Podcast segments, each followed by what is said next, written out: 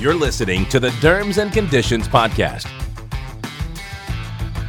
So here I am with Jeff Donovan from Whistler, British Columbia, Canada, right? For another episode of Derms and Conditions. And I'm really excited. I, I really didn't know much about this guy. Um, I was up early and I'm looking through some videos and I see a video that he did for about an hour and 40 minutes. So I'm thinking, I'll just put this on. I'll probably fall back to sleep in about 10 minutes. I was captivated and learned so much about hair. So Jeff Donovan is a dermatologist. He trained at University of Toronto. He did his medical school training at University of Ottawa in Ottawa, Canada, which is the capital of Canada, right? And he, he's spent time training a lot in hair disease, and that's what he does in dermatology, only hair. So Jeff, it's great to have you here today, and I'm really looking looking forward to learning more about hair disease. Well, thanks so much for this invitation. I'm really honored to join you. So, why hair? Why hair? You know, hair is fascinating. And um, someone once said to me that think about the last patient of the day. You're running an hour behind. Who is the patient that you'd love to go in through the door and see, even though you're an hour behind, even though you're exhausted? And for me, that's a hair loss patient. And it's always an easy decision. so that's the opposite of everybody else that sees the the woman who's 55 years old has been losing hair for 25 years and comes in at 4:30 on a Friday and says I'm losing my hair, right? That that kind of patient, right? Yeah. But but you welcome that patient. That's that's fascinating. So I, what I'd like to ask you about is obviously the hot topic now because we have therapies that are approved. We now have two of them in the United States, and you could shed some light on what's going on across the border up in Canada as far as the therapies that, that are available. Uh, is alopecia areata. So before we get into the therapies focusing on uh, the Janus kinase inhibitors, and now I know we have a, a TEC another type of kinase being inhibited with one of the agents. Are there any tips you have for Jim Del Rosso where maybe it's not alopecia areata and you could get missiled into thinking it is and you're treating the wrong disease that you've run into in all your experience? It's a great question. I, I think the first is that um, we have to respect in hair loss that there's a lot of great mimickers. And so I think you always have to be humble to the fact that there's lookalikes. The first is in children. A four year old or eight year old who comes in with alopecia universalis, and the parents say, It's been like this since he was born or she was born.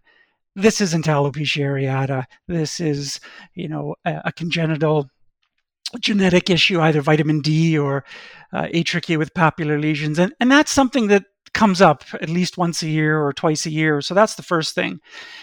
I think the second is intense symptoms like what you think is alopecia, but itching and burning and pain or scaling. There are mimickers out there. There's mimickers, CTCL, and lymphomas that can mimic alopecia areata. There's some scarring alopecias like pseudopelade and sometimes lichen planopilaris that sometimes can fool you. And so I think you just have to have a respect that if it doesn't seem to do what you think it should, maybe it's not alopecia. Yeah, that that that happened to me where we thought something was alopecia areata, and with, within a couple of visits, and it was a lawyer, it was a judge, guy was a judge, really nice guy, but it was it ended up being lichen planopilaris, and it and it fooled me, and it just just wasn't responding right, and then it developed s- some redness and some perifollicular red red erythema, these, and and so yeah, you can certainly be fooled. When does a biopsy come into play, and if you do there are so many different techniques that are described in the literature. What do you suggest? When do you do a biopsy to confirm the diagnosis?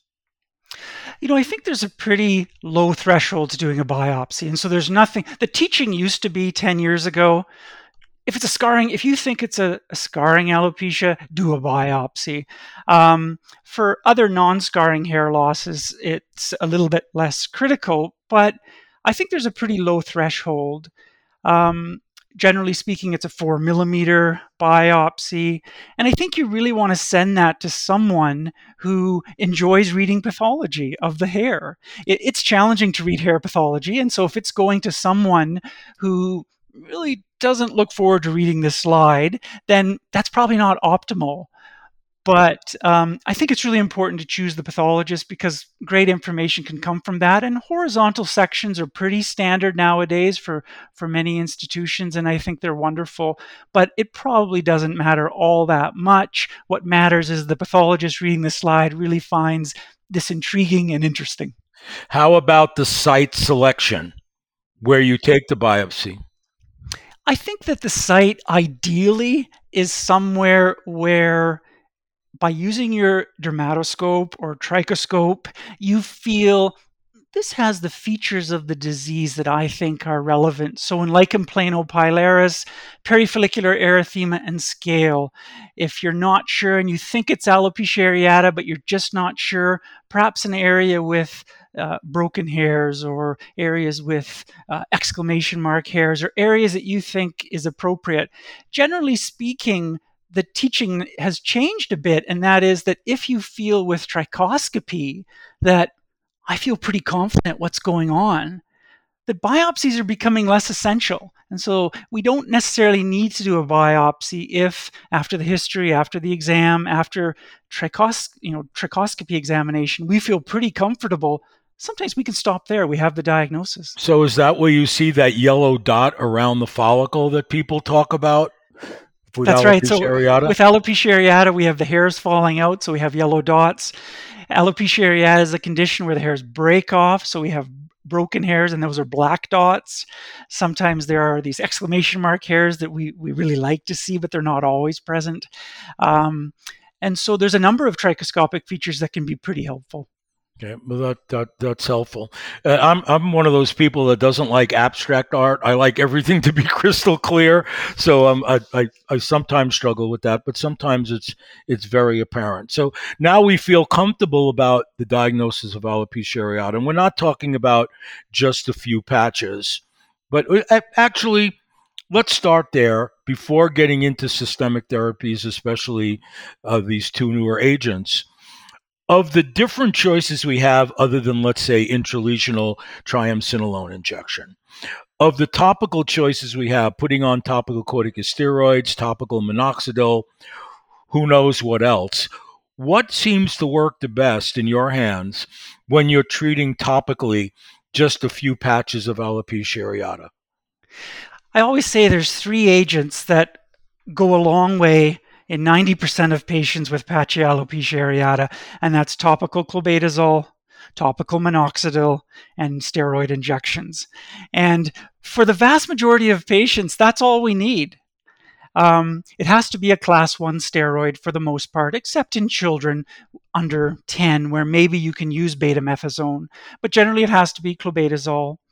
Um, and whether it's a cream or a lotion or an ointment is somewhat important, but not critical. What's important is that the patient feels they can do this. And so if they don't like the ointment, but they prefer a lotion, let's do a lotion. We'd rather have them do it than not do it. But generally speaking, I'll have patients use clobetasol once or twice a day for a few weeks, and then we'll have in our minds a need to taper. But often I'll have them apply minoxidil either at the same time or at a different time of the day. And we'll keep that going for a while as the clobetasol is slowly tapered. Um, and if we're able to, we'll, we'll bring steroid injections on board. But the thing with patchy alopecia areata is in 80 or 90% of cases, I really expect this hair to be growing back within a few months. So the prognosis is really good. Right. It's interesting what you said because I remember specifically this adorable little girl. She was five years old. She had uh, more than 50% scalp hair loss. And, you know, the, the parents were, the mother was very nice, but very nervous. And one of the dermatologists I work with, who has a lot of experience in children, he said, Jim, they don't want to have the injections and they really don't want to jump to anything systemic. Use clobetasol and topical minoxidil. Uh, get them, get them the foam. Don't be afraid about the percentage. And after a while, you may want to go to the clobetasol every other day or a few times a week. And I was amazed that when a little girl, five years old, comes up and hugs you and grabs your hand and acts like you're their best friend, it it really was. A, I had never used them together like that. So it's interesting that that you do that, right? Um, so we got past that, and now we have patients that have severe alopecia areata of the scalp. They may have, you know, eyelash loss, eyebrow loss, maybe not. And one of the things that I've enjoyed about reading the data on these newer drugs is you know with PASI score and EASI score and somebody gives you a number, I think for a lot of dermatologists out there, they can't picture the patient. What does an EASI 22 look like or what does a PASI 16 look like? But with the SALT score, severity of alopecia loss tool, right? I learned on your podcast the L is for loss, right? Um, the SALT score, that number basically tells you the percentage of hair loss on the scalp, right? Right? That's the, right. Right. So if it's if you uh, have a salt 50, they've lost 50%, right? A salt 80, they've lost 80%, correct? That's right. Right. So that number you could visualize what you're seeing in the clinic. So that that helps with that. So can we go go through the two agents, baricitinib and ritlecitinib? Knowing that ritlecitinib is approved for adolescents and adults, and baricitinib only in adults with severe, both with severe. Now that was defined as a SALT score of 50 at baseline, at least 50 at baseline, correct? That's right. In the studies, though, they had a lot more than that, didn't they? That's right. These were two really good studies because patients in both of these studies had quite severe alopecia. The mean SALT scores were uh, anywhere from 85 to 90. So it, it's quite a fair study in the sense that we're starting with patients with quite severe alopecia to begin with. And so the feeling here is that if these agents can grow hair with this sort of starting point, that's really significant. And so both were placebo controlled trials. The baricitinib studies were divided into two studies, which were fairly similar. In total, maybe 1,200 or so patients.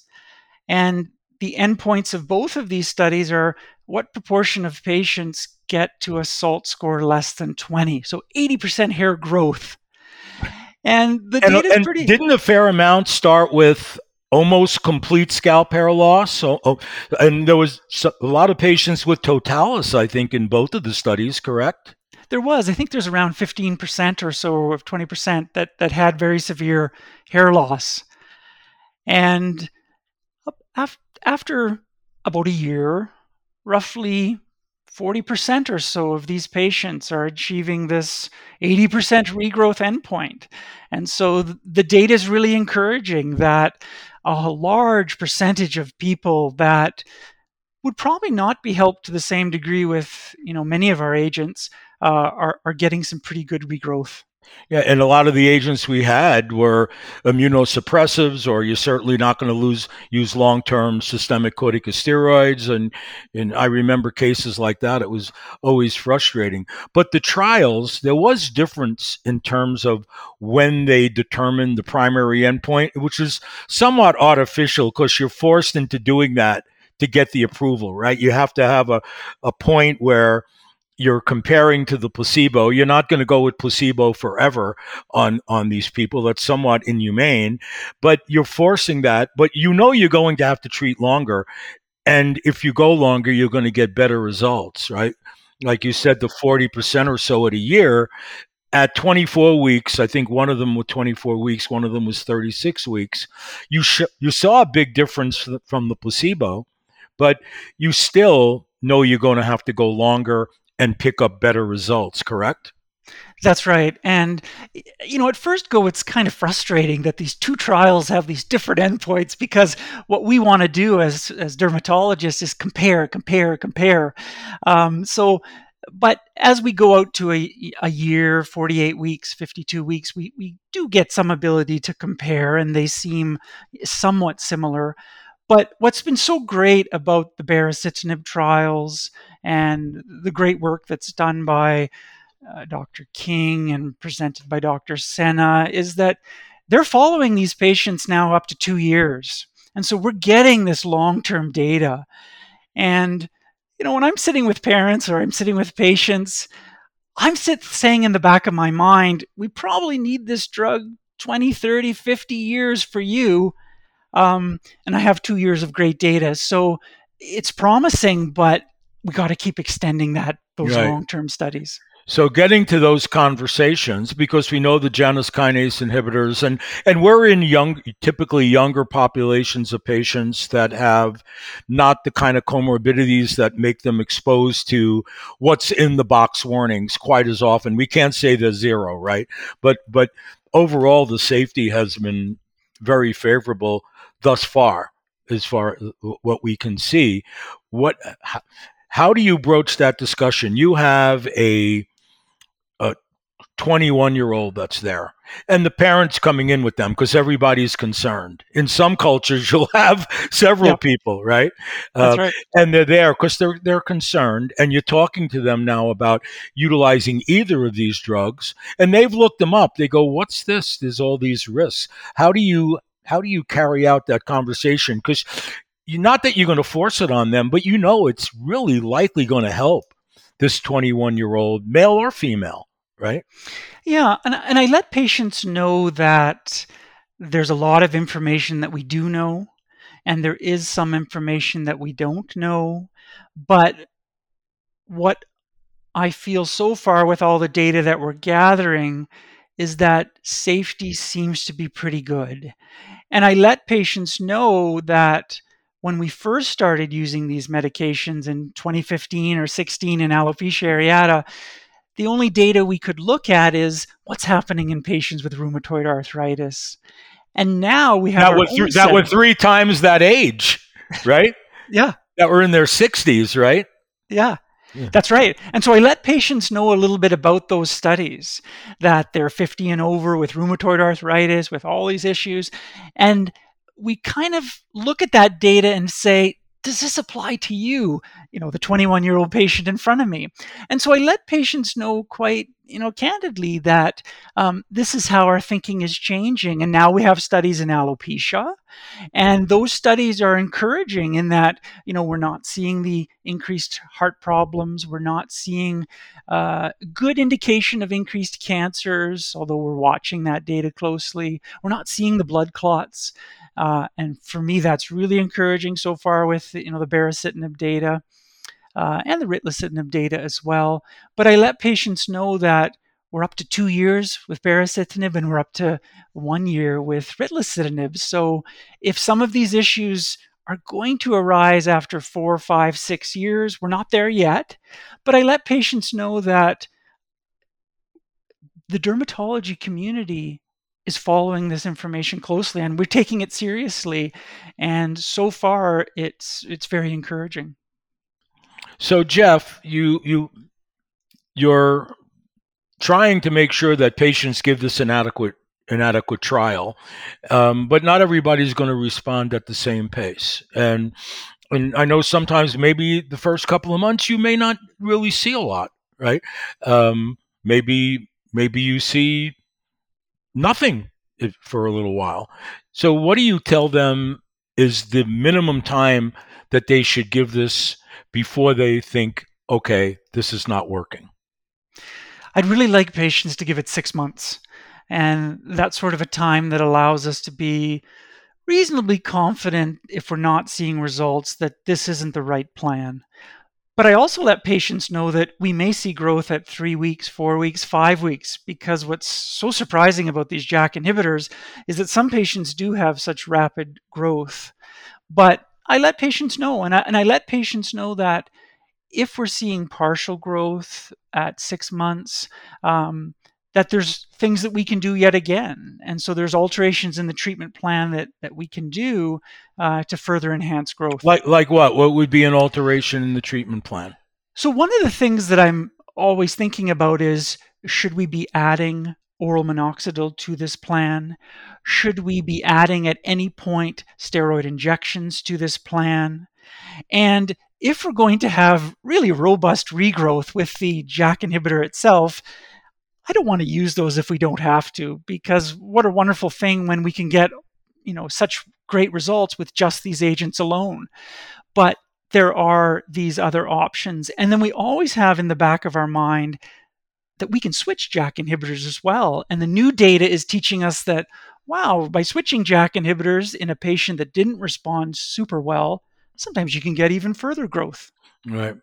Um, so, do, do we have data? Because I find oral minoxidil to be to be fabulous. I stopped taking oral finasteride. It's a long story, but I didn't feel good on it after 15, 20 years. And I stopped it, restarted it. I was having the same problems. I stopped it.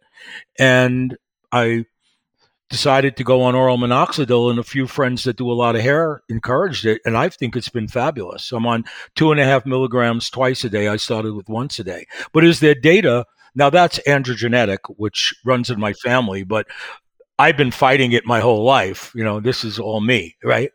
Never surgically touched. Uh, the first time I lost a hair, Jeff, you know, saw in the shower. Man, you know, I was I was an eight year old kid on finasteride. You know, whatever. Um, exaggerating, but the point being, minoxidil does a great job. But does it help in alopecia areata in your experience? Yeah, so we don't have great, great data um, to back that up, but there is reasonable anecdotal data. And so the use of topical minoxidil in patchy alopecia areata, um, you know, seems quite reasonable. We really do need better studies, and there are case reports and small studies which support uh, topical minoxidil and oral minoxidil, but we really do need better studies. The great thing about the use of oral minoxidil in uh, patients of, of many ages, but especially the alopecia patient that's 20 and 30, is that these doses tend to be really well tolerated. And um, side effects are, are generally really low. And so it's in some practitioners' hands something they start right away. My preference is to wait simply because, gee, if we get such great results with the drug alone, let's not add anything else. But what I'm hearing is anecdotally, if you've had to use it along with one of the one of the JAK inhibitors or the JAK uh, three TEC inhibitor, ritlecitinib in that case, or JAK one two baricitinib, whichever, uh, that you're you feel it it can add additional benefit in patients that may be being a little sluggish response right. with the joke. Okay. That's so right. that's great. Okay. Now, okay, they're all excited. You know, you're likely going to, uh, you know, keep on going. And, and I try not to say to people, are you going to be on this forever? That may scare them away before they get started. You can stop it if you ever want to. But my hope is that they're going to continue on if they're not having any difficulty. You're getting your suggested laboratory monitoring. They're on schedule with the standard recommendations, right? If the patient asks you, if I didn't do anything, what would be the chance that I'd regrow hair if they started at a SALT 50 or worse? If I did nothing? Yeah, so it really depends a lot on a number of things. It depends on um, how long they've had the alopecia, it depends on their family history, um, and other treatments sometimes that they've tried. But you know, if someone comes in to see me and they've had alopecia totalis for six years, dad has uh, alopecia totalis, and there's a strong family history of thyroid disorders and rheumatoid arthritis and other autoimmune diseases, the chances of, of spontaneous regrowth in this individual, et cetera, is, is, really low. And so we know that the medication is is contributing. Um, in someone who's I, I've read that it's less than ten percent. Right. Definitely. Right. Yep. Yeah. Yep. In someone who's lost hair just a few months, um, sometimes we don't start JAK inhibitors right away simply because the chances of spontaneous growth is so high. Um, and so it really is as we approach six months and nine months that those chances become less and less. And there's no right or wrong answer. But What's so interesting about these placebo controlled trials with the JAK inhibitors is that 6% in the baricitinib group and 2% in the ritlecitinib group, the placebo group, had regrowth. And so there is this fascinating placebo response that occurs uh, with you know spontaneous regrowth in advanced alopecia. So we have to keep that in mind. Yeah, just is just is that enough to depend on, you know, it as compared to starting therapy. Jeff, this has been fascinating. I am going to come back to you because I, I have more questions on alopecia areata and some other alopecias, but I want to thank you for your time today. But I know you're busy. You have a waiting room full of people that want to grow more hair, so I don't want to hold you back. Well, thanks so much for this invitation. Thank you for listening to this episode of Derms and Conditions. If you have any questions, please email us at podcast at dermsquared.com. That's P O D C A S T at D E R M S Q U A R E D dot com. Podcast at dermsquared.com.